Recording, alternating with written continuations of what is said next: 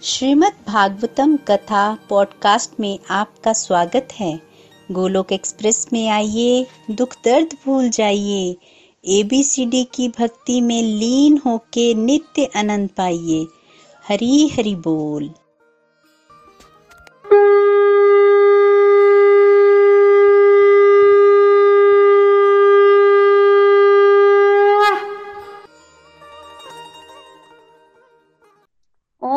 भगवते वासुदेवाय ओम नमो भगवते वासुदेवाय ओम नमो भगवते वासुदेवाय। श्रीमद भागवतम की जय, गौर निताई की जय, श्री श्री राधा श्याम सुंदर की जय। हरे कृष्णा कृष्णा कृष्णा हरे हरे, हरे राम राम राम हरे हरे। हरे कृष्णा कृष्णा कृष्णा हरे हरे, हरे Ram Ram Ram Hare Hare. Busy through the body Tears the soul, Hari Hari Bol, Hari Hari Bol. Transform the world by transforming yourself, Radhe Krishna. ना शस्त्र पर, ना शास्त्र पर, ना धन पर और ना ही किसी युक्ति पर, मेरा तो जीवन आश्रित है प्रभु केवल और केवल आपकी कृपा शक्ति पर। जय श्री राधे कृष्णा, हरि हरि बोल, हरि हरि बोल। तो थर्ड कैंटो पर हम लोग चर्चा कर रहे थे। कैंटो नंबर 1 जो है वो अधिकारी स्कंद है, जिसमें श्रोता और वक्ता के अधिकार की बात हुई। कैंटो नंबर 2 जो है वो साधन स्कंद है, और कैंटो 3 में सर्ग सृष्टि का वर्णन किया गया है, जो कि भगवान द्वारा की गई है। कैंटो नंबर 4 में विसर्ग सृष्टि का वर्णन किया जाएगा, जो सृष्टि जो है वो ब्रह्मा जी द्वारा की जाएगी। तो थर्ड कैंटो में बेसिकली हमने पिछले सत्संग में किया था कि भगवान वराह रूप में आए और उन्होंने हिरण्याक्ष का वध कर दिया। विदुर जी ने जब ये सुना, विदुर मैत्रेय संवाद चल रहा है, इसके अलावा परीक्षित शुकदेव संवाद चल रहा है, सूत शौनक संवाद चल रहा है, सुना तो उन्होंने प्रश्न किया कि भगवान के हाथों मरने के लिए काफी पुण्य चाहिए होता है। बेसिकली जो भगवान के हाथ मरता है ना, तो उसकी गति जो है वो अच्छी होती है बहुत ही। भगवान के हाथ तो क्यों मरेगा? तो हिरण्याक्ष में ऐसा कौन सा गुण था या कौन था ये हिरण्याक्ष जो कि भगवान के हाथों मरा? तो इस तरह से प्रश्न किया। जब ये प्रश्न किया तो इसके उत्तर में उनको पता चला कि ये प्रश्न पहले भी पूछा जा चुका है। तो ब्रह्मा जी जो है वो उत्तर दे रहे हैं इस प्रश्न का। तो क्या उत्तर मिला? उत्तर मिला कि हिरण्याक्ष बेसिकली भगवान के द्वारपाल हैं, तो जय और विजय उन्हीं में से एक है। तो हुआ इस तरह से कि कश्यप ऋषि की जो है वो 2 पत्नियां हैं, दिति और अदिति। वैसे तो उनकी कई पत्नियां हैं, पर यहाँ पर 2 पत्नियों की बात हुई। दिति और अदिति दोनों आपस में बहनें हैं। दिति के पुत्र राक्षस और अदिति के पुत्र देवता हुए। देवता और राक्षस जो हैं वो आपस में भाई भाई हैं। पिता दोनों के एक ही हैं। माताओं में भेद है और उसके कारण बच्चों के स्वभाव में भी भेद है। तो दिति जो है उन्होंने संध्या समय गर्भ धारण किया। उन्होंने अपने पति से बोला कि उनको संतान चाहिए और इसी समय चाहिए। तो संध्या का समय था, पति के कहने पर, मना करने पर भी वो मानी नहीं। तो उन्होंने संध्या समय गर्भ धारण किया, जिससे उनके गर्भ में जो पुत्र थे 2, वो असुर थे। तो बेसिकली संध्या समय में गर्भ धारण करने के कारण दिति के गर्भ में 2 असुर थे, और उनको ये आशीर्वाद भी मिला था अपने पति से कि उनका जो पौत्र है वो भगवान का भक्त होगा और उनके जो पुत्र है वो भगवान द्वारा ही मारे जाएंगे। तो जब पता चला दिति को कि उसके पौत्र भगवान का भक्त होगा तो वो बड़ी खुश हुई, पर क्योंकि उसके पुत्र असुर होंगे वो थोड़ा दुखी थी, पर ये सोचकर खुश थी कि पुत्र मरेंगे भगवान के हाथों, यानी कि उनको अच्छी गति प्राप्त होगी।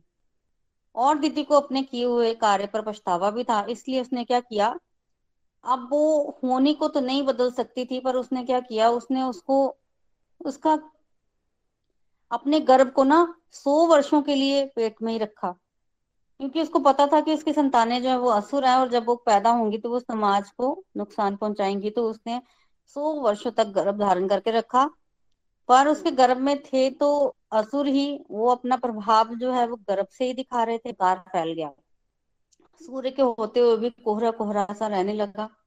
देवताओं को समझ नहीं आ रही थी कि ये कहाँ से आया कोहरा, ये कैसे। तो देवताओं ने जाके ब्रह्मा जी से पूछा, तब ब्रह्मा जी ने उनको बताया कि ये कोहरा जो है ये दिति के गर्भ से आ रहा है, वो राक्षस उसके गर्भ में है तो उसका प्रभाव है ये। तो बेसिकली ये जो राक्षस है ना, ये भगवान के द्वारपाल जय और विजय हैं।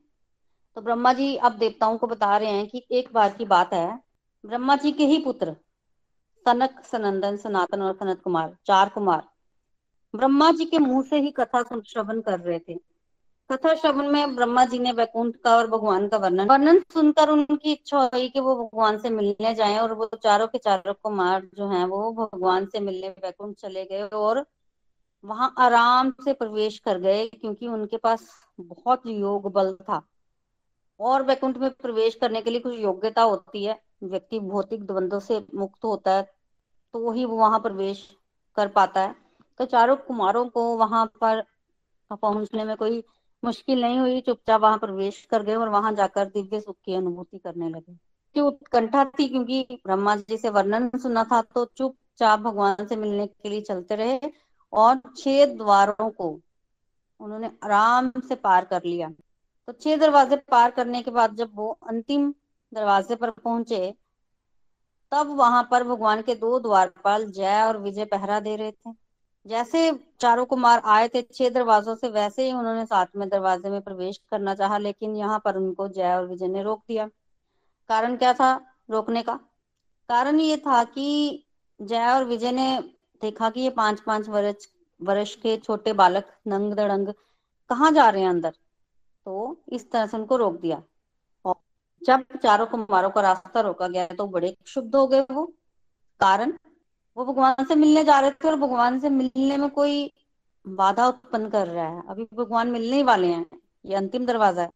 तो उनको क्रोध आ गया, उन्होंने कहा जय और विजय को कि तुम दोनों की क्या भौतिक दृष्टि है, तुम्हें समझ नहीं आई पहुंचेगा जिसकी पात्रता है, और अगर वो यहाँ आया भगवान के दर्शन करने, तुम कौन होते हो उनको रोकने वाले? तुम यहाँ मेरा तेरा कर रहे हो या किसी के पाप पुण्य को देख रहे हो?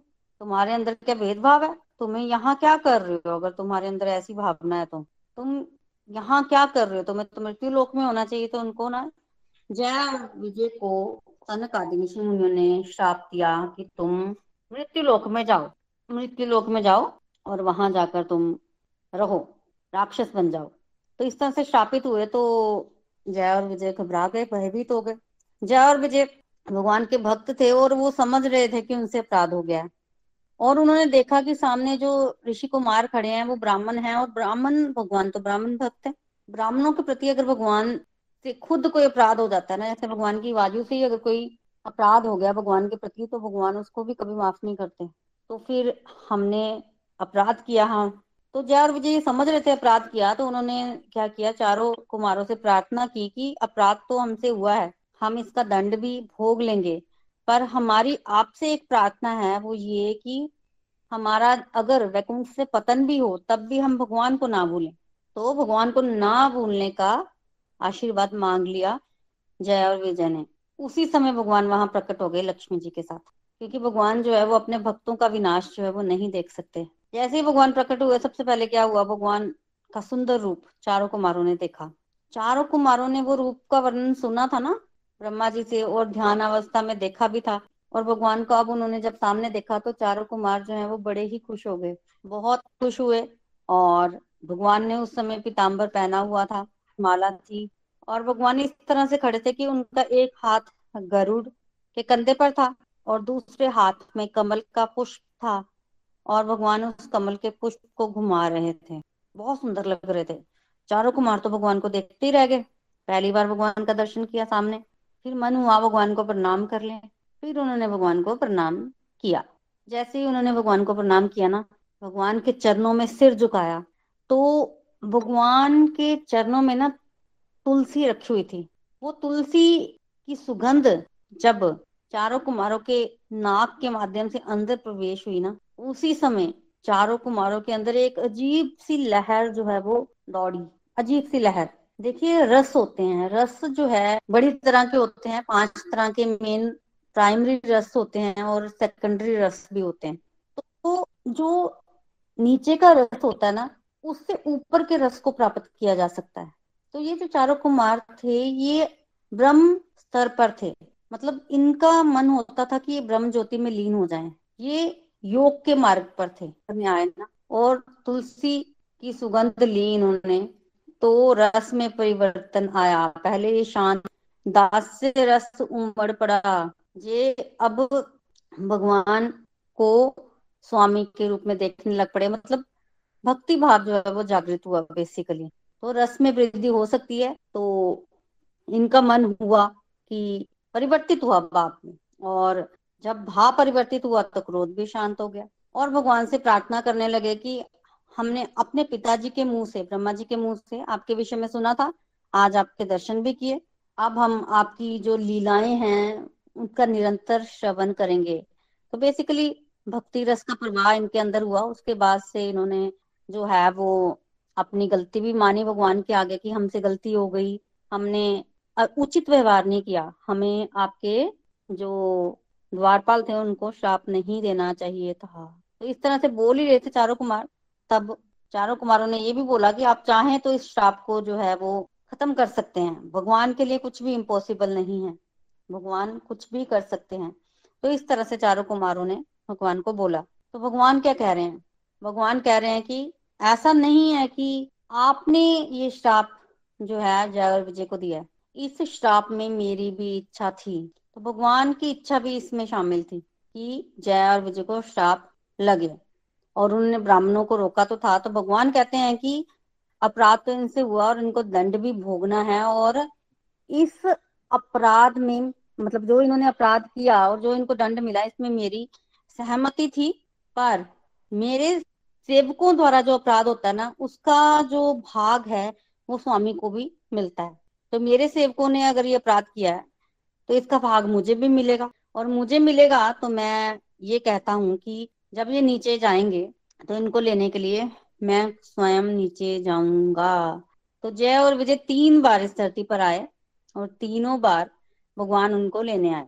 पहली बार ये हिरण्याक्ष और हिरण्यकश्यप के रूप में गए, तब भगवान वराह बनके और नरसिंह देव बनकर इनको लेने गए। फिर ये रावण और कुंभकरण बनकर गए, तब भगवान जो है वो राम बनकर इनको लेने के लिए गए।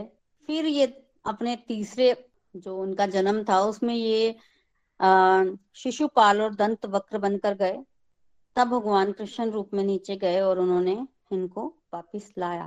तो भगवान कह रहे हैं कि अगर कोई ब्राह्मणों का अपराध करता है तो उसको मैं खुद दंड देता हूँ। तो ब्राह्मणों का अपराध करने के कारण इनको दंड मिलेगा ही मिलेगा, और दूसरा मैं अपने सेवकों का पतन भी नहीं होने दे सकता, ये जाएंगे तो इनको लेने में वापिस जाऊंगा। तो इस तरह से भगवान कहने लगे। तो देखिए हुआ ये, समझिए बहुत सारे रस होते हैं, भगवान वीर रस का आस्वादन करना चाहते थे। वीर रस मतलब भगवान का मन होता था कि वो किसी से लड़े, उनको वो लड़ने की इच्छा थी अंदर से, पर भगवान किससे लड़ेंगे? क्या वैकुंठ में कोई ऐसा है जो भगवान से विरोध करता है, जिसका भगवान के प्रति शत्रु भाव हो, जो भगवान से लड़े? नहीं, ऐसा तो कोई नहीं है, ऐसा कोई नहीं है। तो क्या मटेरियल वर्ल्ड में कोई ऐसा है जो भगवान से लड़ सकता है? वो भी कोई नहीं, भगवान के सामने कौन ठहर सकता है? तो भगवान को अगर खेलना है, किसी के साथ लड़ना है, तो क्या वो भगवान किससे लड़ेंगे? ना तो वो मटेरियल वर्ल्ड में कोई ऐसा है जो भगवान का मुकाबला करे, और ना ही स्पिरिचुअल वर्ल्ड में ऐसा है कोई जो भगवान से लड़े, क्योंकि वो कोई भी शत्रु भाव नहीं रखता भगवान के प्रति। तो भगवान को अगर लड़ना है, खेलना भी है, आनंद भी लेना है युद्ध का, तो भगवान जो है उनके पास कोई शत्रु नहीं है। और भगवान लीला करना चाहते हैं, तो भगवान लीला भी किसके साथ करना चाहते हैं? लीला करने के लिए भगवान ने शत्रु जो बनेगा वो भी उनके पार्षद ही बनेंगे, इसका चुनाव किया। और मेरे को कोई शत्रु चाहिए तो वो शत्रु भी मेरे पार्षद ही होने चाहिए, और भगवान ने उसके लिए स्वयं व्यवस्था की। जय और विजय जाएंगे धरती पर, राक्षस बनेंगे, मेरे से शत्रुता करेंगे, और फिर मैं उनसे लड़ूंगा। तो बेसिकली ये सब वीर रस का आस्वादन करने के लिए भगवान ने किया। तो इसीलिए भगवान ये कह रहे हैं कि किसी का कोई इस तरह से किसी ने जानबूझकर कुछ नहीं किया, ये मेरी ही इच्छा थी कि ये दोनों नीचे जाएं और वीर रस का स्वादन करें, मैं वीर रस का स्वादन करूं, मुझे कराएं। और जय और विजय भी इस चीज को अब समझ चुके हैं और सनक आदि ऋषि मुनि भी समझ चुके हैं, और जो वरदान मांगा था सनक आदि ऋषि मुनियों से अब वो वरदान उन्होंने दे दिया है। भगवान ने स्वयं कहा कि तुम धरती पर तो जाओगे तो तुम्हें मेरा कभी भी मतलब तुम मुझे कभी नहीं भूलोगे, तुम मुझे याद करोगे, चाहे वैर वाप से ही करो पर तुम मुझे याद करते ही रहोगे। जब सुना तो खुश हो गए जय और विजय भी कि हम चाहे नीचे जाएं, 3 जन्म तक रहें पर वापिस यहीं आएंगे। तब 4 कुमार जो है वो भी वैकुंठ से चले गए, उन्होंने भगवान की प्रदक्षिणा की और चले गए, वापिस भगवान के दर्शन करने आए थे। और जय और विजय जो है वो मृत्यु लोक में जाने की जो है वो तैयारी करने लगे। देखिए एक और कारण है जय और विजय को श्राप लगने का, वो ये कि जय और विजय ने ना क्या किया था, एक बार भगवान सो रहे थे और लक्ष्मी माता जो है वो भगवान से मिलने आई, तो जय और विजय ने उनको रोक दिया था दरवाजे पर भी, भगवान सो रहे हैं आप अंदर मत जाओ। तब लक्ष्मी माता को क्रोध आया, तुम तो 7 जन्मों तक नीचे चले जाओ। तो 7 जन्म तक मृत्यु लोक में जाने के लिए लक्ष्मी माता ने इनको बोल दिया था। तो बेसिकली उसी समय इनका पतन हो गया था, दंड तो इनको मिल गया था, अब बस नीचे जाना ही बाकी रह गया था। तो भगवान ने फिर प्लानिंग की, भगवान की प्लानिंग देखिए, दोनों नीचे भी गए, 7 जन्मों तक नहीं 3 जन्मों तक नीचे गए और भगवान ने वीर रस का स्वादन कर लिया। तो वो कहते हैं ना कि एक लीला में कितना कुछ हो गया।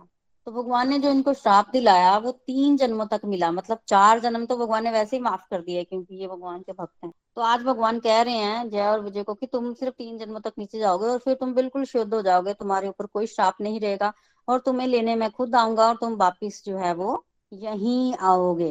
तो इतना आश्वासन देने दिया जब भगवान ने जय और विजय को, तब जय और विजय का जो है वो वैकुंठ से पतन हुआ और वो नीचे गिर गए। जब वो नीचे गिरे ना उस समय वैकुंठ में दुखी हुए सब लोग, क्योंकि वैकुंठ एक ऐसी जगह जहाँ पर कभी कोई कुंठा नहीं होता, कोई दुखी नहीं होता। पर जब जय और विजय नीचे गिर रहे थे तब वहां के लोग इस दृश्य को देख रहे थे, निराश थे सब कि ये कैसे हुआ कि मतलब जय और विजय को ऐसे श्रापित होकर नीचे जाना पड़ा। तो इस तरह से सब दुखी हो रहे थे। तो आज ब्रह्मा जी कह रहे हैं देवताओं को कि ये वही जय और विजय आज दिति के गर्भ में है, और अब ये 100 वर्षों से इतने शक्तिशाली हो गए हैं कि इनका प्रभाव जो है वो गर्भ से ही दिख रहा है, गर्भ से ही उन्होंने चारों दिशाओं में अंधकार फैला रखा है। अब ये अंधकार तभी दूर होगा जब इन दोनों का जन्म होगा। और जब देवताओं को ये पता चला तो देवताओं ने दिति माता से प्रार्थना की और प्रकार हुई और अंत में हिरण्याक्ष और हिरण्यकश्यप का जन्म हुआ।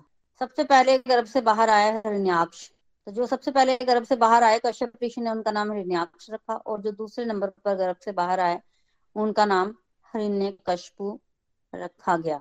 जब ये दोनों पैदा हुए ना उस समय प्रकृति ने संकेत दिया, प्रकृति में कुछ अमंगलकारी घटनाएं होने लगी। देखिये जब भी कोई बड़ा राक्षस पैदा होता है ना तो प्रकृति संकेत करती है। जब रावण पैदा हुआ था तब भी इस तरह से ही हुआ था, तूफान आ गया, मतलब बिजली चमकने लग पड़ी, आकाश से अजीब अजीब सी चीजें गिरने लग पड़ी, मतलब कुछ बुरा होने लग पड़ा। समुद्र में ऊंची ऊंची लहरें उठने लग पड़ी, कमल मुरझा गए, सूर्य ग्रहण लग गया, चंद्र ग्रहण लग गया, आवाजें, कोई किसी के रोने की आवाजें आने लग पड़ी। तो इस तरह से जो है वो अपशगुन जो है वो होने लग पड़े, गलत हुआ है। 4 कुमार थे जिनको पता था कि क्या हो रहा है, जय और विजय जो है वो आए हैं, बाकी सब भयभीत हो गए थे उस समय 4 कुमारों को छोड़कर।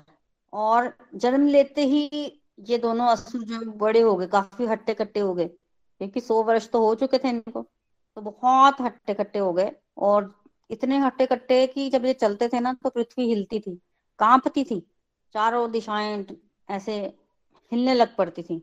अब ये दोनों जैसे कि पता ही है असुर बनेंगे, राक्षसी पैदा हुए, तो शुरू से इनकी वृत्ति वैसी थी। इन दोनों ने तपस्या की और तपस्या करके वरदान प्राप्त किए, और वरदान जो थे वो जन कल्याण के नहीं थे, समाज को नुकसान पहुंचाने के लिए थे। तो हिरण्यकश्यप ने तपस्या की और वरदान प्राप्त किया, कैसी तपस्या की और कौन से वरदान प्राप्त किया ये हम 7वें कैंटो में पढ़ेंगे। 7वें कैंटो में हिरण्यकश्यप की पूरी कथा आएगी। यहाँ पर हिरण्याक्ष की बात होगी। हिरण्याक्ष ने तपस्या की और तपस्या के पश्चात और वरदान ये था कि मेरे समान कोई वीर ना हो, युद्ध में मेरे सामने कोई टिक ना पाए। इस तरह का उसने ब्रह्मा जी से वरदान प्राप्त किया।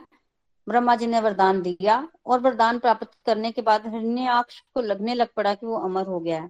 और जैसे ही उसको लगा कि वो अमर हो गया है, उसके अंदर घमंड आ गया। और फिर वो क्या किया, उसने अपनी गदा उठाई और तीनों लोकों में घूमने लगा। भाई से बड़ा प्यार करता था ये हिरण्यकश्यप से। तो हिरण्यकश्यप की इससे सलाह हुई होगी, तो हिरण्यकश्यप ने इसको ये बोला कि जाओ युद्ध करो, दिग्विजय करो। इस तरह से तो भाई के कहने पर हिरण्याक्ष चल पड़ा और सबको ललकार था युद्ध के लिए। कोई मेरे से युद्ध करे, मैं युद्ध करना चाहता हूँ, मैं युद्ध करना चाहता हूँ। सबको ललकारता था। अब होता ये था कि ब्रह्मा जी से वरदान था कि युद्ध में सामने कोई टिके ना, तो जब वरदान मिल गया तो कोई इसके सामने क्यों आएगा मरने के लिए।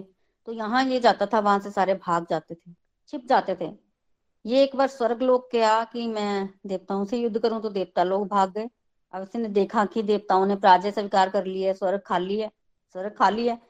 तो ये और मतवाला हो गया, मेरे से युद्ध करने वाला कोई नहीं, कोई तो युद्ध करने वाला हो। तो ये युद्ध की इच्छा से इधर उधर जाने लग पड़ा।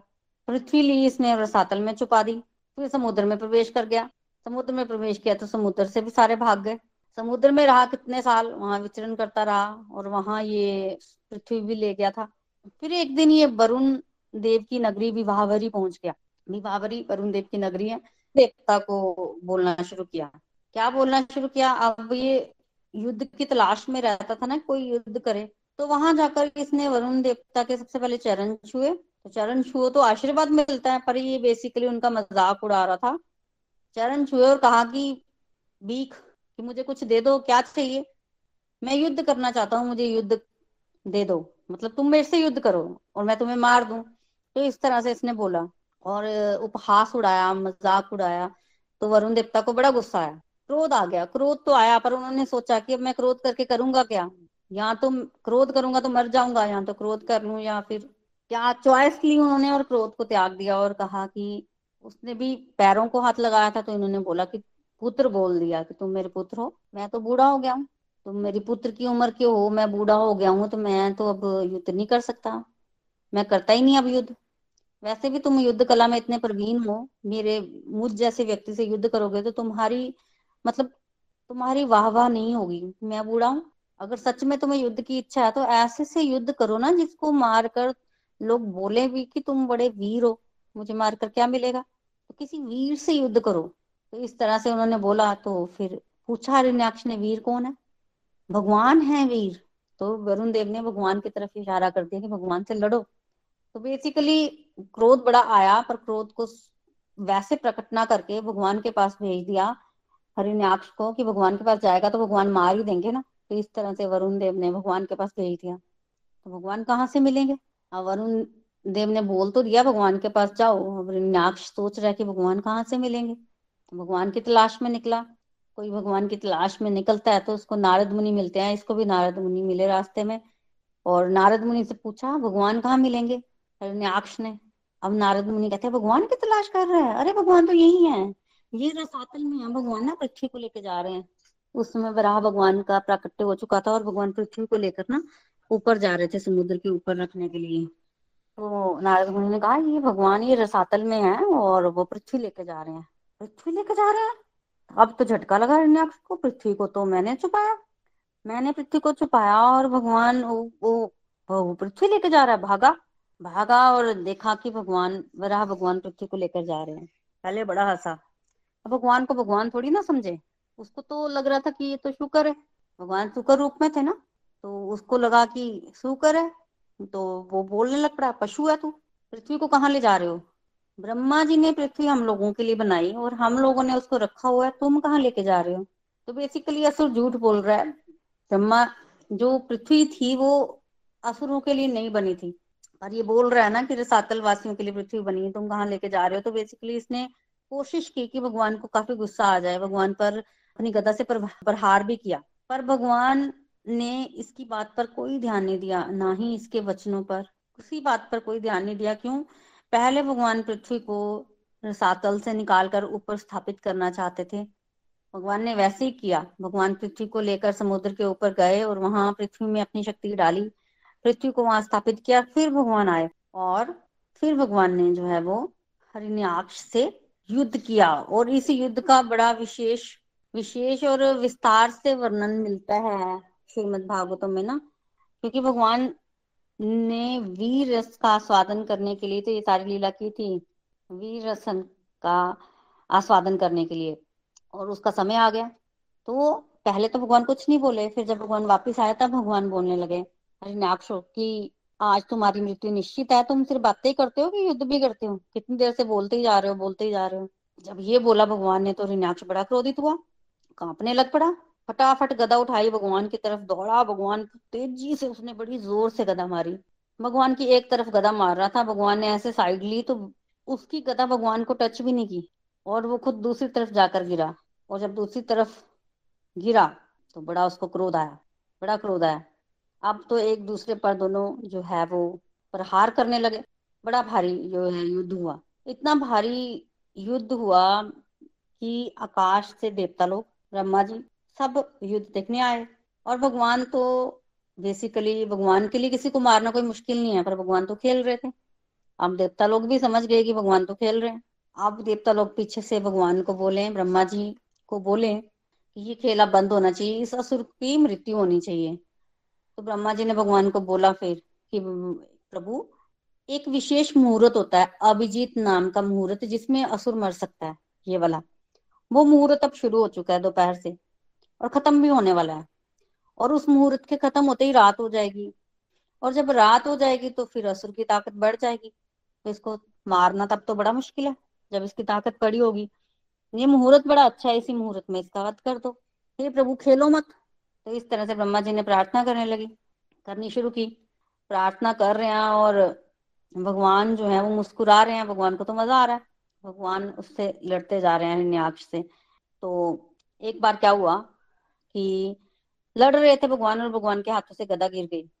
जब गदा गिरी भगवान के हाथों से तो हिरण्याक्ष ने युद्ध बंद कर दिया और भगवान को बोला कि तुम पहले अपनी गदा ले लो, फिर मैं मारूंगा, मैं ऐसे निहत्थे पर प्रहार नहीं करता। तो भगवान ने जब ये सुना तो भगवान ने अपने सुदर्शन चक्र को बुलाया।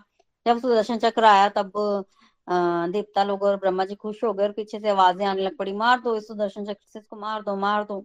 अब सुदर्शन चक्र को देखा तो और गुस्सा आया उसको, हिरण्याक्ष को, पर भगवान ने अभी भी उसको मारा नहीं, बस गदा से प्रहार करते जा रहे हैं। तो एक बार हिरण्याक्ष का भी गदा गिरी, तब भगवान ने उसको भी बोला कि तुम अपनी गदा को पकड़ो।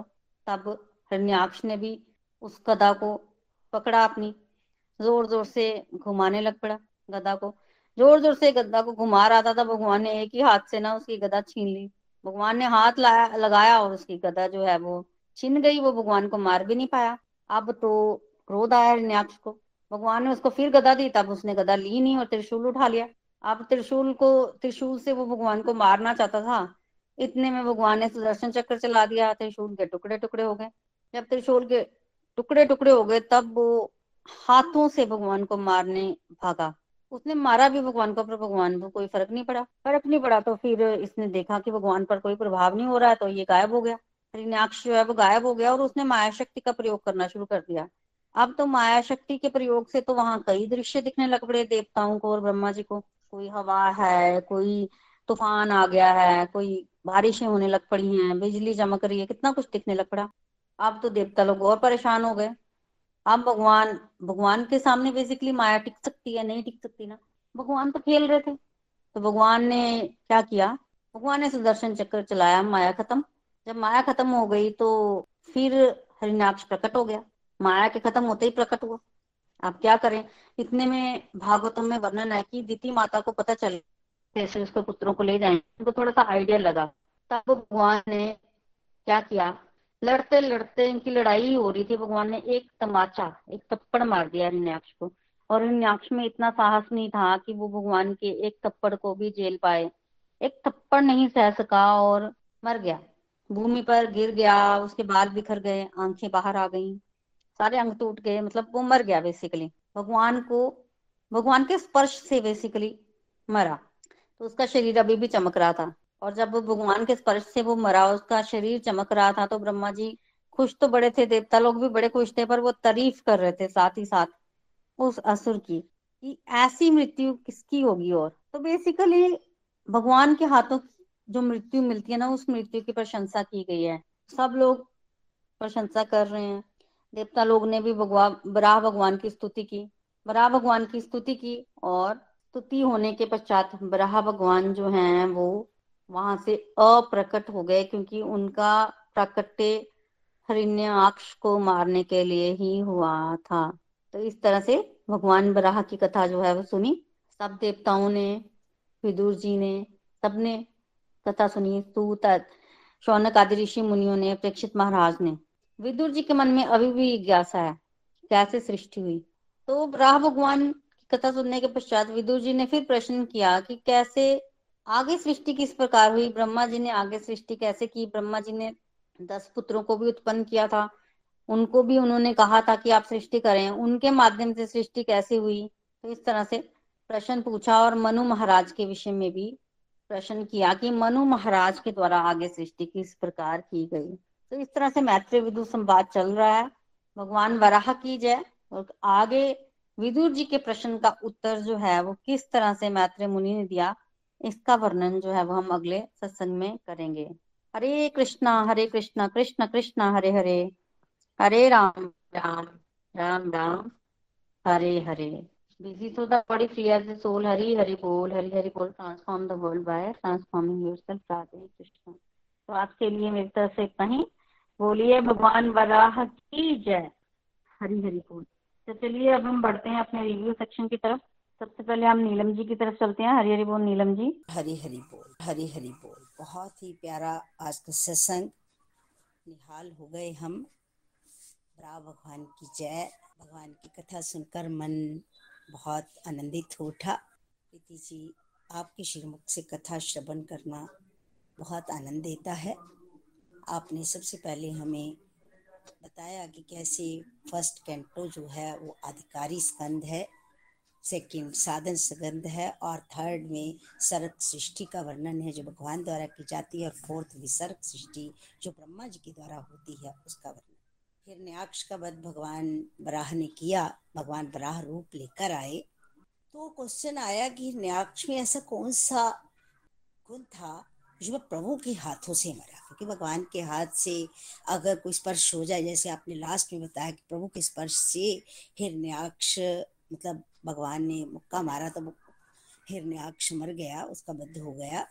तो क्या था इसके एवज में, आपने पूरी भगवान की प्रकाटे से अंत तक स्टोरी की। हिरण्याक्ष भगवान का द्वारपाल था, भगवान के 2 द्वारपाल थे, जय विजय, इनमें से हिरण्याक्ष एक था।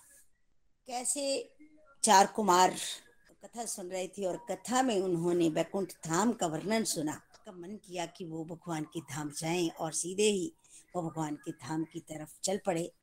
6 द्वार तो वो पार कर गए भगवान के रूप का को आंखों में संजय हुए। जैसे ही 7वें द्वार पर पहुंचे तो जय विजय जो वहां पे द्वारपाल थे उन्होंने उन्हें रोक लिया। और जय विजय ने क्यों रोका, क्योंकि जो 5-5 साल के बच्चे थे और साथ में नंग धड़ंग थे, उन्होंने रोका। उन्हें क्रोध आ गया, 4 कुमारों को क्रोध आ गया कि तुम्हारी दृष्टि तो है ही भौतिक, कुछ सोचो कि जहां तक जो पहुंचा है उसमें पात्रता होगी, तो 6 द्वार पार करके आया ना, है ना। तो जहाँ पे उन्होंने कहा कि जय विजय का जहाँ क्या काम, इनकी तो दृष्टि ही भौतिक, और वैकुंठ धाम में तुम्हारा क्या काम, तुम्हें तो पृथ्वी लोक में होना चाहिए, जाओ धरती पर जाकर राक्षस बन जाओ। जहाँ से क्या लर्निंग मिली कि कभी भी अगर देखिए भगवान के वैकुंठ धाम में वो द्वारपाल हैं तो उन्हें सोचना चाहिए था ना। जैसे आपने ये भी बताया कि एक बार लक्ष्मी माँ आई हैं, भगवान आराम कर रहे हैं, तो उन्होंने लक्ष्मी माँ को भी रोक दिया। भगवान आराम कर रहे हैं तो लक्ष्मी माँ उसमें बहुत क्रोधित हुई, तो उन्होंने भी श्राप दिया था कि जाओ तुम इस जहाँ पे रहने के अधिकारी नहीं हो और तुम 7 जन्म पृथ्वी पर जाकर। लेकिन अब 4 कुमारों ने जब श्राप दिया तो भगवान की इच्छा से ही सब होता है वैसे, तो इन्होंने जय विजय ने अपराध की क्षमा समझ आ गई इन्हें कि हमसे गलती हो गई है। अब क्षमा मांगी कि अगर हमारा पतन भी हो, उन्हें पता था कि अब पतन होएगा, तो पतन भी हो तो भगवान को हम वहां जाकर ना भूलें और भगवान हमें मतलब हर समय याद आते रहें और भगवान ही हमारे उद्धार करने के लिए मतलब भगवान के हाथों ही हमारा उद्धार हो। जैसे ही ये कांड हुआ भगवान उसी समय वहां प्रकट हो गए। भगवान भगत का पतन नहीं देख सकते, भगवान तो भगत के साथ साथ ही धरती पर आए हैं और आकर उन्होंने उनका उद्धार किया, क्योंकि आपने जैसे कहा कि वीर रस का आस्वादन करना चाहते थे प्रभु और प्रभु की इच्छा से ये सब हो रहा था। जब भगवान का सुंदर रूप चार कुमारों ने देखा तो मुग्ध हो गए। प्रभु का एक हाथ गरुड़ के कंधे पारा, एक हाथ में कमल का पुष्प, सब सुंदर रूप देखा तो कुमार खुश भगवान के चरणों में गिरे और भगवान के चरणों में जिस तुलसी मंजरी पड़ी थी उसकी जो मतलब खुशबू है, उनके सुगंध नाक के माध्यम से अंदर गई तो अंदर अजीब लहर उठी, क्योंकि वो ब्रह्म के स्तर पर थे और योग के मार्ग से चल रहे थे। जैसे ही तुलसी की सुगंध ली तो अंदर दास्य रस उमड़ आया, दास्य भाव में आ गए, भक्ति में प्रवेश कर रहे, भाव परिवर्तन हो गया और उनका क्रोध शांत उसी समय हो गया। तो क्या कह रहे हैं, आज से हम आपकी लीलाओं का निरंतर स्मरण करते रहेंगे और अपनी गलती भी मानेंगे यहाँ पे कि हमें श्राप आपके द्वारपालों को नहीं देना चाहिए था। आप श्राप के महत्व को निरस्त कर दीजिए। हमें भी यहाँ ये लर्निंग मिली कि भगवान की लीलाओं का हम भी हर समय निरंतर नित्य और निरंतर भगवान के होके भगवान की लीलाओं का स्मरण करते रहें। अगर स्मरण करते रहेंगे तो भगवान के दर्शन हमें जरूर हों। और जब कुमारों ने ये कहा कि आप श्राप के महत्व को निरस्त कर दीजिए तो प्रभु कहते हैं कि जो आपने श्राप दिया उस पर मेरी भी इच्छा सहमति इसमें थी। भगवान कहते हैं सेवकों द्वारा जो अपराध होता है उसका दंड स्वामी को भी भुगतना पड़ता है। मैं भी धरती पर इनके साथ ही जाऊंगा, क्योंकि भगवान चाहते थे कि वो वीर रस का आस्वादन करें और वीर रस का आस्वादन करने के लिए लड़ने के लिए, देखिए कोई भी स्पिरिचुअल वर्ल्ड में ऐसा नहीं है जो भगवान से शत्रुता मोल ले सके और धरती पर भी मटेरियल वर्ल्ड में भी कोई ऐसा नहीं है जो भगवान की का मुकाबला कर सके। तो भगवान फिर किसे लेकर जाएंगे, अपने ही पार्षदों को लेकर जाएंगे ना, जो उनकी लीलाओं में पार्टिसिपेट करेंगे। और 3 जन्म तक जय विजय जो हैं धरती पर राक्षस बने, जैसे आपने बताया हिरण्याक्ष और हिरण्यकश्यप बने, तो भगवान वराह और नरसिंह रूप लेकर आए और रावण कुंभकरण जब ये दोनों बने तो भगवान राम रूप में आए और शिशुपाल और दंत बक्कर बने जब तो भगवान कृष्णा रूप में धरती पर आए, उनका उद्धार किया। भगवान अपने सेवकों का पतन भी नहीं होने देते। भगवान कहते जी जाएंगे तो मैं भी जाऊंगा। और उसके बाद प्रभु तो लीला करना ही चाहते थे और प्रभु जो शत्रु बनोगे प्रभु के लीला में वो भी तो उन्हीं के बंदे होने चाहिए ना। और जय विजय ने भी ये कहा कि धरती पर जब भी आए तो हम आपको कभी ना भूलें। तो भगवान कहते हैं कि आप मुझे हमेशा स्मरण करते रहना, चाहे बैर बाप से ही याद करें लेकिन याद जरूर करना। उसके बाद वहीं आज दिति के गर्भ से वही हिरण्याक्ष और हिरण्यकश्यप आए हैं। 100 वर्षों का गर्भ हो गया है और जिससे सारी प्रकृति उद्वेलित हो रही है। और जब जब दोनों पैदा हुए ना तो प्रकृति में अमंगलकारी घटनाएं हुई, बुरा होने लगा। जब रावण भी पैदा हुए थे तब भी ऐसी ही बुरी घटनाएं हुई थी। सब भयभीत हो गए, जन्म लेते ही ये लोग बड़े हो गए, पृथ्वी कांपने लगी इनके भार से। और दोनों ने तपस्या की, वरदान मांगे और वरदान कौन से मांगे, समाज को नुकसान पहुंचाने वाले। जब हिरण्याक्ष ने तपस्या की कि मेरे समान कोई वीर ना हो और मैं किसी से हारूं नहीं, मेरे सामने कोई युद्ध में टिकी ना पाए, वरदान जब मिल गया तो ये सोचने लगा मैं तो अमर हो गया। गदा उठाकर सब और जाने लगा कि मुझे कोई हराए, लेकिन कौन हराए, सबको पता था कि इसको वर मिल चुका है और इनसे मरना नहीं है हमने। वो जैसे आपने बताया कि वो वरुण देव की नगरी में भी पहुंचा और वरुण देव पहले उनके चरणों को छुआ, मजाक किया उनका, उनको गुस्सा तो आया पर वो पी गए और उन्होंने कहा कि मैं तो बूढ़ा हो गया हूँ पुत्र, क्योंकि चरणों को हाथ लगाया था, बेटा कहा। ऐसे ही जब कोई प्रॉब्लम आए तो उसमें बड़ी समझदारी से काम लेना है। वरुण जी ने उसमें बड़ी समझदारी से काम लिया, कहा पुत्र मैं बूढ़ा हो गया हूँ, मैं युद्ध नहीं कर सकता, तुम किसी और को ढूंढो। वो कहता मैं किसको ढूंढूं, तो उन्होंने कहा कि तुम वीर व्यक्ति को ढूंढो, भगवान है वीर। उसका ध्यान भगवान की तरफ कर दिया। अब भगवान की तलाश करने लगा तो जैसे नारद जी मिल गए। नारद जी कहते हैं कि यही तो है भगवान, रसातल में पृथ्वी को लेके आ रहे हैं। तो हिरण्याक्ष है भगवान को की तरफ चला गया, भगवान को गुस्सा दिलाने लगा, लेकिन भगवान गुस्से में नहीं आए। उन्होंने पृथ्वी को बाहर पानी के ऊपर अपनी शक्ति से टिकाया और फिर हिरण्याक्ष के पास गए, क्योंकि वो तो आगे ही चाहते थे वीरस का आस्वादन करना। फिर हिरण्याक्ष के साथ बहुत समय तक खेल खेला और अंत में एक बार तो उनकी गदा भी गिर गई। तो भगवान की गदा गिर गई तो हिरण्याक्ष ने कहा कि आप गदा अपनी ले लो, क्योंकि मैं कभी भी निहत्थे पर बाहर नहीं करता।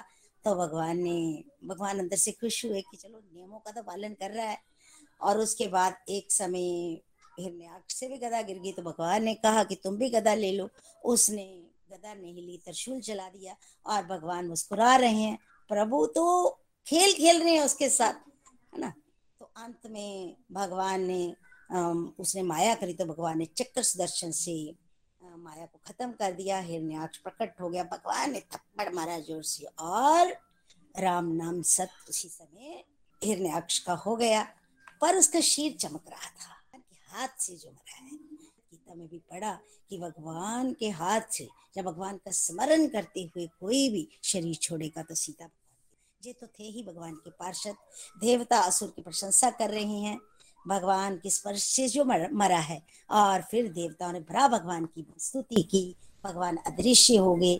परीक्षित जी, शौनक जी, जी जो विदुर जी ने इसकी कथा सुनी और बहुत खुश हुए और फिर प्रश्न किया कि ब्रह्मा जी ने सृष्टि कैसे आगे करी।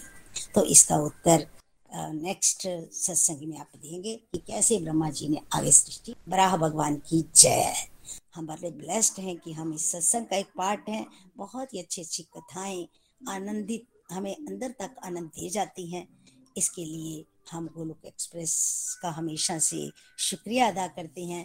निखिल जी, नितिन जी, प्रीति जी, आप सबका बहुत बहुत शुक्रिया कि हम इस सत्संग का एक पार्ट हैं। तभी तो बने अगर गोलोक एक्सप्रेस। हरी हरी बोल। और आपने ब्यूटीफुली जो है वो thank you for sharing. Hari Hari बोल, हरी हरी बोल। आगे बढ़ते हैं, विजय जी के पास चलते हैं। हरी हरी बोल विजय जी, आप भी कुछ कहना चाहते हैं? हरी हरी बोल, हरी हरी बोल।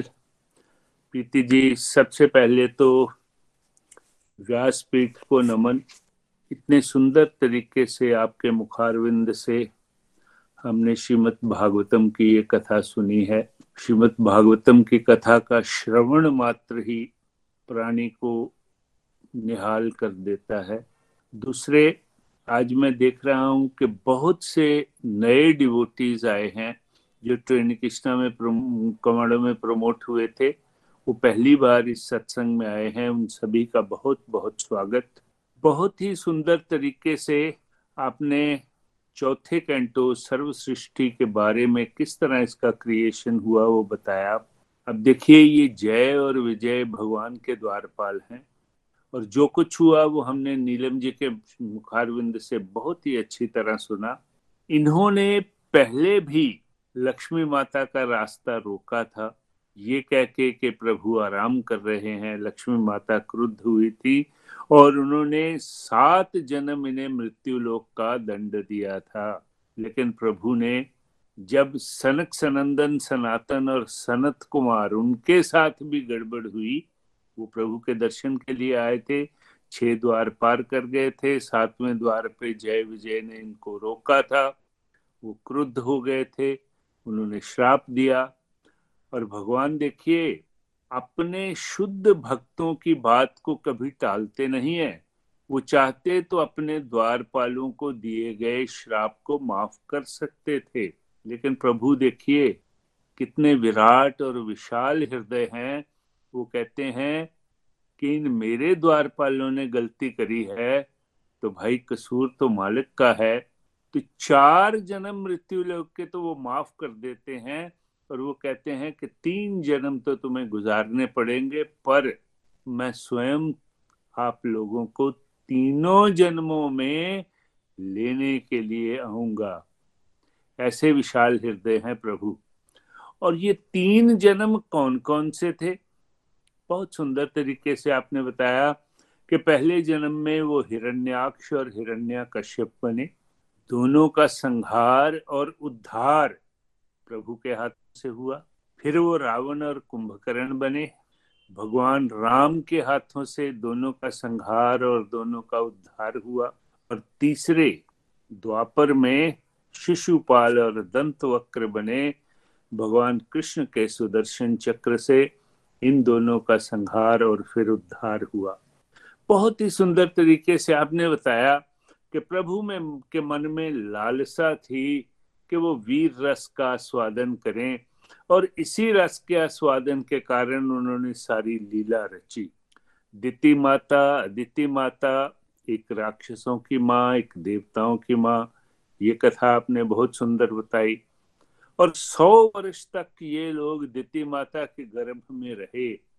दिति माता से गलती ये हुई थी कि अपनी पति की इच्छा के विरुद्ध उन्होंने संध्या को ये गर्भ धारण किया था। और जब 100 वर्ष तक ये बालक माँ दिति के गर्भ में रहे, हलचल मचा रखी थी पूरी दुनिया में, कोहरा छा गया था, अनेकों अपशगुन हो रहे थे, और फिर इन लोगों का जन्म हुआ था।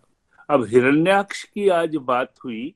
हिरण्याक्ष इतना पराक्रमी हो गया था कि वो गदा लेके सारे लोगों में घूमता रहता था। जहां जाता था लोग भाग जाते थे, देवता स्वर्ग छोड़ के भाग गए। फिर उसने क्या किया, पृथ्वी को रसातल में ले गया, और उसको इतना अभिमान आ गया था कि वो किसी को समझता नहीं था। मैंने अपशकुनों की बात करी, जब ये अपशकुन हुए तो 4 कुमारों को, सनक सनंदन सनातन और सनत कुमार, इस सारी घटनाक्रम को जानते थे। उनको छोड़ के सारे लोग जो थे वो भयभीत थे। और फिर उसके मन में ये आया कि मैं तो किसी को छोड़ूंगा नहीं। गदा लेकर सबसे युद्ध करता, सबको भगा देता, पृथ्वी को खाली कर देता। पृथ्वी को तो जैसे मैंने कहा वो रसातल में ही ले गया था। और वहां वरुण की राजधानी विभावरी, वरुण से भी युद्ध करने के लिए गया। पर वरुण जी ने टैक्टफुली उसे ये कहा कि भाई तुम तो मेरे बेटे के समान हो, मैं तो बूढ़ा हो गया हूं, मैं तुम्हारे से युद्ध नहीं करूंगा। तूने युद्ध करने की इच्छा है तो भगवान से लड़ो।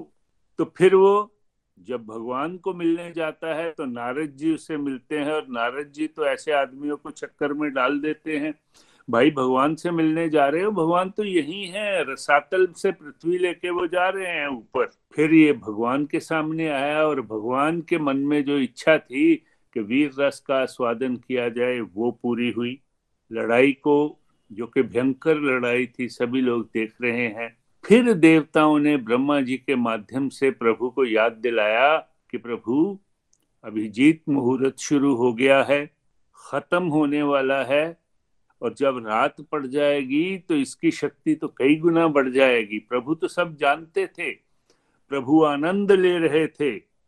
और फिर प्रभु ने बड़ा आपस में चल रहा है, एक बार प्रभु की गदा गिरी, उसने बड़ा अपने आप को वीर समझते हुए कहा कि नहीं नहीं आप अपनी गदा पकड़ो, मैं निहत्थे को नहीं मारता। भगवान ने अपना सुदर्शन चक्र बुला लिया। हिरण्याक्ष को बड़ा गुस्सा आया, एक बार उसकी गदा गिरी, भगवान ने कहा कि तुम भी गदा उठाओ, और युद्ध में भगवान ने फिर उसकी गदा छीन ली। उसने जो अपना त्रिशूल निकाला तो भगवान ने सुदर्शन चक्र से उसके टुकड़े कर दिए।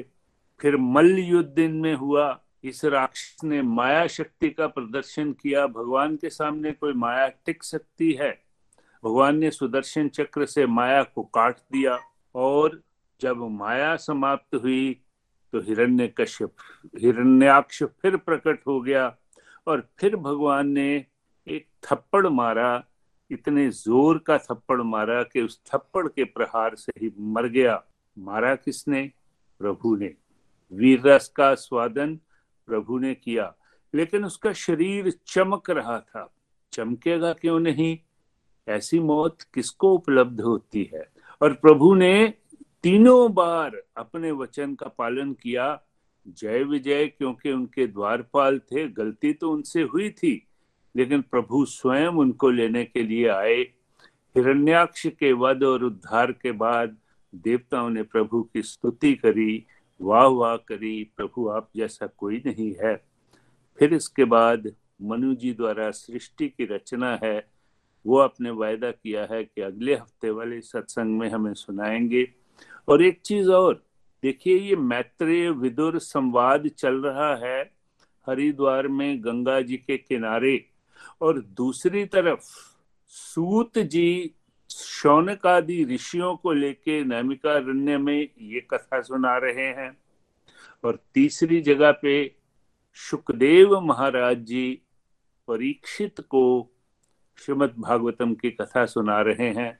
तो ये कथा इस वक्त 3 लेयर्स पे चलती है, और इतने सुंदर तरीके से आपने हमें समझाया कि जब भी भागवतम में कोई प्रश्न पूछा जाता है तो बड़े सुंदर तरीके से वक्त कहता है आपका प्रश्न बहुत ही उम्दा है, बहुत ही बढ़िया है, लेकिन ये प्रश्न आपने पहली बार नहीं पूछा, ये पहले भी पूछा गया है, इसने इसको पूछा था, उस वक्त वक्ता कौन थे, श्रोता कौन थे, ये बता के बताया जाता है कि जो उत्तर उस वक्त दिया गया था वो उत्तर मैं तुम्हें बताऊंगा। इतनी सुंदर कथा थी, आज आनंद आ गया। प्रीति जी आपको शत शत नमन, कोटि कोटि नमन। इसी तरह से आप हमें कृतार्थ करते रहें, यही प्रभु से प्रार्थना है। हरि हरि बोल, हरि हरि बोल। विजय जी ब्यूटीफुल समरी, आपने भी ब्यूटीफुल बहुत अच्छे से समरी दी है सत्संग की, थैंक यू। हरि हरि बोल, हरि हरि बोल। एक लास्ट रिव्यू ले लेते हैं, हमारे साथ रेणु जी हैं। रेणु जी कुछ कहना चाहते हैं? हरी हरी बोल, हरी हरी बोल। पहले तो welcome once again Preeti ji, हमने बहुत मिस किया भागवतम के सत्संग को, बहुत ही आनंद आया, और आपको व्यासपीठ पर बैठे हुए शत शत नमन। द्वारकाधीश के दर्शन भी बहुत अच्छे हुए होंगे, और हम सब पर भी ब्लेसिंग बनी रहे। आज का सत्संग वाकई में ही बहुत ही अमेजिंग था। आज जो हमने फर्स्ट लर्निंग ली, नीलम मैम और विजय अंकल जी ने बहुत अच्छी तरह से सत्संग को समराइज कर दिया है। मैं क्विकली अपनी लर्निंग्स पर ही बात करूंगी। फर्स्ट लर्निंग थी कि ब्रह्मा जी के मुख से इन्होंने भगवान के रूप का दर्शन किया थे। ये दोनों ब्रह्म को मानने वाले, यानी कि साकार नहीं निराकार रूप के ध्यान लगाने वाले थे। ये भक्त पांचों के चारों कुमार साकार रूप का वर्णन सुना, लालच हुआ तो भगवान के धाम में पहुंच गए। भगवान के धाम में पहुंचे कैसे? ग्रेट डिवोटी के मुख से भगवान के रूप का दर्शन करते हुए। सेकंड लर्निंग, इनको रोका गया यानी कि विनाश काले विपरीत बुद्धि, हम बार बार सुनते हैं। देखिए इनका जो पतन था वो पहले ही आपने जैसे बताया कि जय विजय को भी थोड़ा सा मान आ गया था कि हम भगवान को प्रोटेक्ट कर रहे हैं। हम क्या हैं? हम भगवान के द्वारपाल हैं। तो इनकी जो बुद्धि है उसी समय ही ये भ्रष्ट हो गई थी जब इन्होंने लक्ष्मी मैया को रोका। लक्ष्मी मैया भगवान की शक्ति, और भगवान हमारे हैं शक्तिमान। तो सेकंड, भगवान ने मैया का जो बात कही है उसको सही साबित करने के लिए अपने भक्तों से उनको बुलवाया, भक्तों को बुलवाया, और क्या किया? इनको श्राप दिलाया। वैसे कहीं कहीं वर्णन आता है कि जब संत कुमारों ने इनको श्राप दिया था तो उन्होंने कहा था जन्मों तक भटको। उनको इतना गुस्सा आ गया था कि इन्होंने हमें रोका तो रोका कैसे। तो ये हमें सबको याद रखना है, कभी भी कोई भी भक्त हो उसकी भक्ति को कम नहीं आंकना चाहिए। चाहे आप किसी भी लेवल पर पहुंच गए हो, अगर आपके सामने कोई राम नाम, कृष्ण नाम, कुछ भी भगवान का बोलता है तो उसे हमेशा साधुवाद ही करना चाहिए। ये बहुत बड़ा वैष्णव अपराध हो जाता है। थर्ड लर्निंग, क्रोध जो है बहुत भयंकर है और हम सबको नीचे वो फेंक देगा। रेपिटेशन की यहाँ बहुत जरूरत है। देखिए वो भक्ति क्या जिसमें क्रोध हो, और फिर से वो क्रोध कैसे जाएगा? किसी भक्त के माध्यम से ही। जब इन चारों ने भगवान के चरणों में नमस्कार किया, तुलसी महारानी की सुगंध से इनको वापस से याद आई कि ये हमने गलत कर दिया है। तब इनके दिमाग में क्या आया कि अब हम क्या करेंगे? रेपिटेशन की बहुत जरूरत है। श्रवणम को इन्होंने बेस्ट सर्वोपरि ध्यान दिया है, और बहुत बार वर्णन हमने सुना है कि एक कथा सुनाते हैं और 3 श्रवण करते हैं। इनकी कथा कभी बंद नहीं होती। 5th, देखिए भगवान की कृपा, भगवान अपने पार्षदों सहित लीला करने आते हैं। हमने कई बार सुना है, और ये लीला हुई है वैकुंठ में। वैकुंठ के धाम से भी कोई नीचे आ सकता है। ये पार्षदों का यहाँ गिरना ये इस चीज का प्रमाण है। लेकिन गोलोक धाम से कोई नीचे नहीं आ सकता। ये जो मुक्ति इनको मिली है ये भगवान की सालोक्य सारूप्य मुक्ति है, सानिक्य मुक्ति है, जिसे हम बार बार आपके मुख से इतना आपने इजी कर दिया है इन चीजों को कि लगता है कि जैसे ये सामने ही चल रही हैं ये सारे के सारे। हाँ जी, तो भगवान भक्त और भक्ति के बीच में हमें कभी नहीं आना चाहिए और भगवान की ही इन पर कृपा हुई और इनको भगवान ने आशीर्वाद दिया कि इनको लेने के लिए मैं आऊंगा और मेरे ही हाथों से इनकी दोबारा से मुक्ति होगी। और मुक्ति होगी तो फिर कहाँ पे आएंगे भगवान के सारूप्य मुक्ति, क्योंकि जब वैकुंठ धाम का आप वर्णन कर रहे थे तो आपने ये बताया था कि जब ये दोनों खड़े थे तो इनको देख के कोई आइडिया नहीं लगा सका, संत कुमार भी नहीं लगा सके कि ये भगवान हैं या भगवान के पार्षद हैं। तो भगवान के पार्षद भी भगवान जैसे ही लगते हैं, सिर्फ एक श्रीवत्सर श्री जो है चिन्ह जो है उसका फर्क रहता है, ये आपने हमें बताया था। आगे दिति के गर्भ में ये 100 वर्षों तक रहे, उन्होंने भी रोकना चाहा कि ये बाहर आकर आतंक ही फैलाएंगे, तो इनकी शक्ति वहां पर बाहर से लोगों को दिखाने के लिए कि अब कोई अलग सा काम होने वाला है, जैसे अपशगुन आपने बताए बहुत सारे, तो इनकी शक्ति गर्भ से ही दिखनी स्टार्ट हो गई थी। लीलाधर अपनी लीला को दिखाने के लिए आने वाले थे, अगर वो 5 रसों का स्वादन करने वाले थे तो जो सेकेंडरी रस और भी बहुत सारे हैं उनका स्वादन भी करना चाहते हैं, तो कहीं ना कहीं वीर रस का स्वादन करने के लिए भगवान ने ये सारी लीलाएं की, क्योंकि देखिए अगर ये ना होते तो भगवान यहाँ पर आते कैसे। जैसे कहा जाता है अगर रावण ना होता तो राम जी को कौन याद करता, कंस ना होता तो कृष्ण की लीलाएं कौन सुनता। इस तरह से भी भगवान इनको हाईलाइट करवाना चाहते हैं, ये भी भगवान के भक्त ही हैं। हमें हमेशा याद रखना है कि कोई भी भगवान के कार्यों में हस्तक्षेप ना करे, जैसे वरुण जी, देव जी और नारद जी, उनके सामने भी ये गए हिरण्याक्ष जी, और उन्होंने क्या किया, उन्होंने वहां से अपना चुपचाप से साइड पकड़ लिया और उनको क्या मार्ग दिखाया कि भगवान तक तुम कैसे पहुंच सकते हो वैसा तुम करो। तो भगवान की कृपा से हम सब आजकल दामोदर अष्टकम का पाठ कर रहे हैं और उसमें 2 लाइनें बहुत ही प्यारी आती हैं जो मुझे पर्सनली बड़ी ही पसंद हैं, और मुझे लगता है कि हमें भगवान से यही मांगना चाहिए, ना हमें मुक्ति चाहिए, ना हमें मोक्ष चाहिए और ना ही कोई मोक्षामवधि ही, मतलब ऊपर की जो मुक्ति है जो आप सारोप्य सालोक्य मुक्ति देते हो वो भी हमें नहीं चाहिए। हमें कौन सी मुक्ति चाहिए, हे प्रभु वरम देव मोक्षम न मोक्षाम वदीमम न चान्यम वरनाहम वर्षाद पीहा इदम तेव पुरनाथ गोपाल बालम सदा मे मनस्य विरस्यात किमन्य। ये जो गोपाल रूप है ना आपका, ये मेरे हृदय में हमेशा प्रकाशमान रहे, सदा मैं इसकी भक्ति करती रहूं, बस ऐसा ही मुझे वरदान दे। और वो भक्ति हमें मिलेगी श्रीमद भागवतम की रेपिटेशन से, आप जैसे प्यारे प्यारे डिवोटीज के संग से। हरी हरि बोल, हरी हरि बोल, हरी हरि बोल, हरी हरि बोल। रेणु जी ब्यूटीफुल लर्निंग जो है वो आपने हमारे साथ शेयर की है, इसमें से निकाल कर भगवान के बोलते हैं ना कि एक तीर से 2 निशाने लगाना, भगवान तो एक लीला में कितनी सारी चीजें छुपी होती हैं, हम अपनी लिमिटेड बुद्धि से उसको नहीं समझ सकते कि भगवान जो करते हैं अच्छा ही करते हैं। हरी हरि बोल, बहुत बढ़िया रेणु जी, हरी हरि बोल, हरी हरि बोल। तो चलिए आज के सत्संग को हम यहीं कंक्लूड करते हैं आरती के साथ। श्री भागवत भगवान की है आरती, पापियों को पाप से है तारती। श्री भागवत भगवान की है आरती, पापियों को पाप से है तारती। ये अमर ग्रंथ ये मुक्ति पंथ ये पंचम वेद निराला, नव ज्योति जगाने वाला। ये अमर ग्रंथ ये मुक्ति पंथ ये पंचम वेद निराला, नव ज्योति जगाने वाला। हरि नाम यही हरि धाम यही, यही जगमंगल की आरती, पापियों को पाप से है तारती। श्री भागवत भगवान की है आरती, पापियों को पाप से है तारती। ये शांति गीत पावन पुनीत, पापों को मिटाने वाला, हरि दर्श दिखाने वाला। ये शांति गीत पावन पुनीत, पापों को मिटाने वाला, हरि दर्श दिखाने वाला।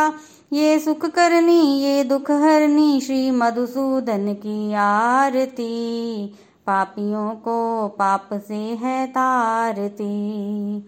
श्री भागवत भगवान की है आरती, पापियों को पाप से है तारती। ये मधुर बोल जगफंद खोल, सन्मार्ग दिखाने वाला बिगड़ी को बनाने वाला। ये मधुर बोल जगफंद खोल, तन्मार्ग दिखाने वाला बिगड़ी को बनाने वाला। श्री राम यही घनश्याम यही, ये प्रभु महिमा की आरती, पापियों को पाप से है तारती। श्री भागवत भगवान की है आरती, पापियों को पाप से है तारती। पापियों को पाप से है तारती, पापियों को पाप से है तारती। गोलोक एक्सप्रेस से जुड़ने के लिए आप हमारे ईमेल एड्रेस info@golokexpress.org द्वारा संपर्क कर सकते हैं या हमारे व्हाट्सएप या टेलीग्राम नंबर 7018026821 से भी जुड़ सकते हैं। आप हमसे फेसबुक पेज और यूट्यूब चैनल के माध्यम से भी जुड़ सकते हैं। हरी हरी बोल।